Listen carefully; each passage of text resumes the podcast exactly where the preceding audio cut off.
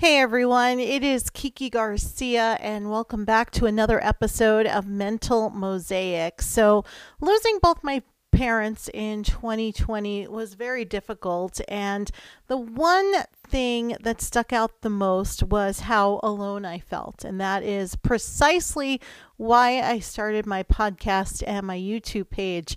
So, of course, when I hear about a book, uh, an author, a person who has gone through the same thing as I have, I always want to read the book, talk to the person, and uh, get to the bottom of things so we don't feel so alone. That's why I'm super excited for our next guest, Catherine Bybee. She was an emergency room nurse, and now she is a best selling author. She has a new book out and it is amazing. It's called When It Falls Apart. We are going to be talking with Catherine right after this brief message. Hey everyone, welcome back to another episode of Mental Mosaic. So, part of our theme is feeding all parts of who we are. And I think there is nothing better for the soul and uh, nothing better than a, a way to relax than to lose yourself in reading a book. So, of course, I'm super excited. I've got Catherine Bybee with me this morning. Good morning. Thank you so much for being with us. Oh, thank you so much for having me. I appreciate it. So you have an interesting story, but I want to talk about your your book when it falls apart because it kind of spoke to me. I my both my parents passed away in 2020. Uh, my mom at the beginning of the year, and my dad towards the end. And I left my life. Um, I was able to work remotely because of COVID, but I, you know, went and spent like six months with him and then another six weeks after he passed before I returned home. And that's what this book is all about. And I love it. So tell us a little bit what it's about.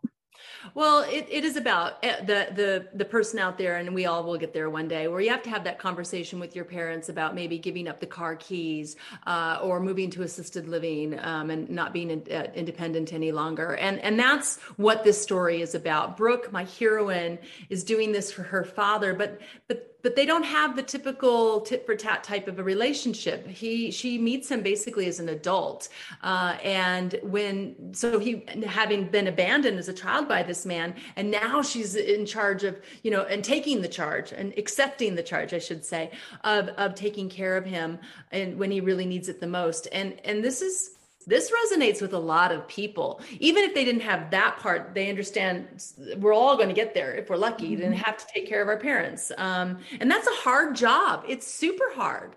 Uh, and i wanted to write a story that i think could relate with, to so many of my readers um, especially since our parents aren't getting any younger. Um, and and there's a lot of emotions that go with this and i just wanted to put it in a book especially since i was dealing with it at the time and it sounds like and it was right in the middle of 2020 which I didn't really put a lot of the pandemic in there at all, actually. Um, but it, it, it was a very difficult time to deal with sick loved ones, and I needed to write about it. you know, it's so funny. I feel like we we have a connection already because that's how I feel. I feel like when we were in the hospital, my dad and I, we were having fun. We were joking around and right. and he didn't really know what was happening. And it turned out to be glioblastoma. And he said, you know, you have to share this story somehow. Yeah. And ever since that, ever since his passing, and you know, I mean, it, it took a while, but yeah. I feel like I'm in a place now where I want to share that story. Right. And that's why that's what mental mosaic really is all about. Well, and this is a book that um, for me was cathartic in writing, and I, it is sharing the story. I, I, am lucky enough to have a platform to do that. So why not use it? Why reinvent the wheel and make something up every time I sit down to write a book?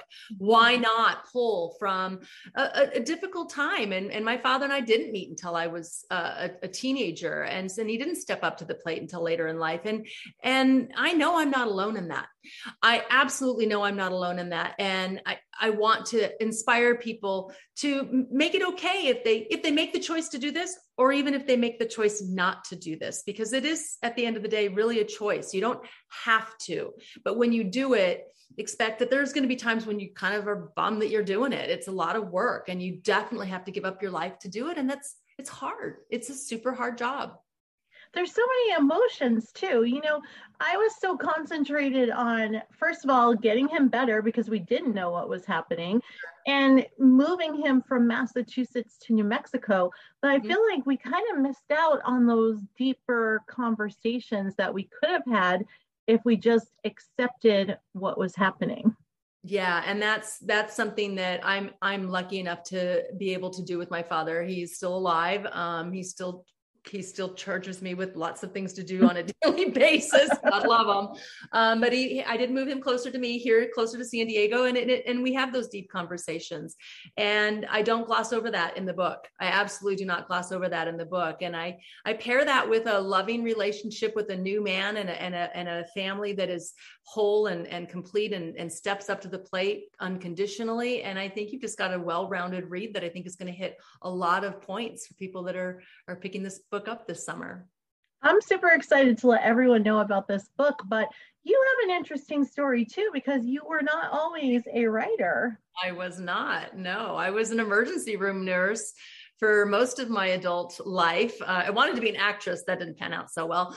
Um, become become uh, you know Florence Nightingale, and I I I decided I wanted to work with people and and help them out. Um, but then fast forward many years after I was a nurse, and I got hurt on the job. And while I was convalescing and dealing with that um, situation, I started writing what I like to read. Uh, and considering I couldn't spell my way out of a paper bag if you paid me to, thank God for spell check and an Oxford comma. Yeah, you're never going to teach me exactly where that goes.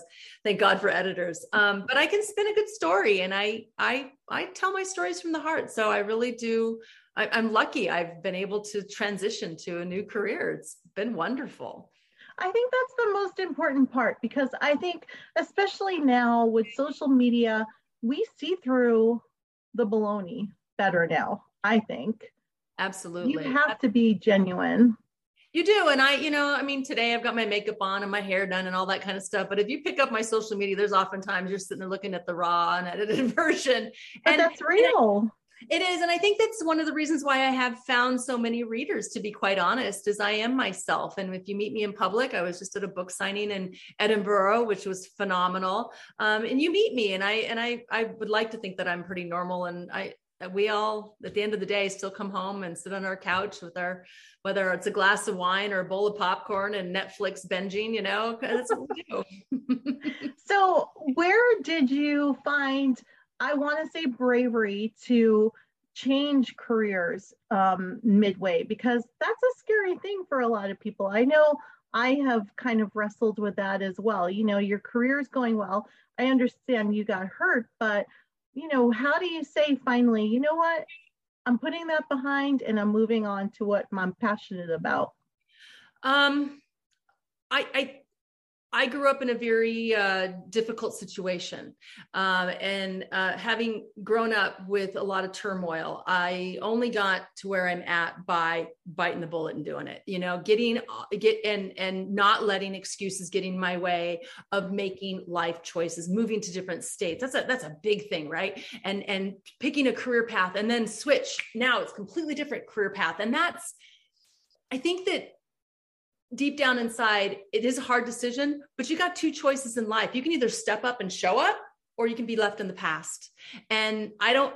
We got one. We got one shot at this, right? There's only so many mm-hmm. trips around, this, uh, around the sun, and it's this is it. This is it. I'm going to make my stake. I'm going to have something that's more about my life when I'm gone, and then leave. Hopefully, leave this place a better place, or at least have inspired other people to be the best selves that they can be. Oh my gosh, I love that. That is exactly how I feel right now. I want to, you know, start the conversation. You know, we're all struggling somehow. Nobody, yep. nobody is Facebook perfect or Instagram perfect. And I just wish that we would show that too because I think that would be so much more inspiring than that perfect picture by the pool with your drink and your perfect bathing suit on. No, no, no. That's There's the no real inspiration. There's no filter on life. There's no filter on life. There's no filters in the books. That's that's the beautiful thing about writing fictional characters based on real life is that you can't. You, there's mm, no filter. This is the way it is. This is raw. this is unedited. I'm with you on that one. I love it. Well, where can people go for more information on your book and you? Well, of course, Amazon is going to be a great place to find everything, right? All my backlist and so forth. But if you go to catherinebybee.com or, of course, Instagram and Facebook, and I'm now on TikTok, which is an interesting phenomenon. But I love it. I know I'm trying. I just started, so I don't know what I'm doing exactly, but I'm getting taught. So um, you're going to find me anywhere. You, if you Google my name after 10 million readers and this many years of doing this, you'll find me. I guarantee it. I love it. TikTok is so addicting. Oh yes, yes, yes. Four hours later.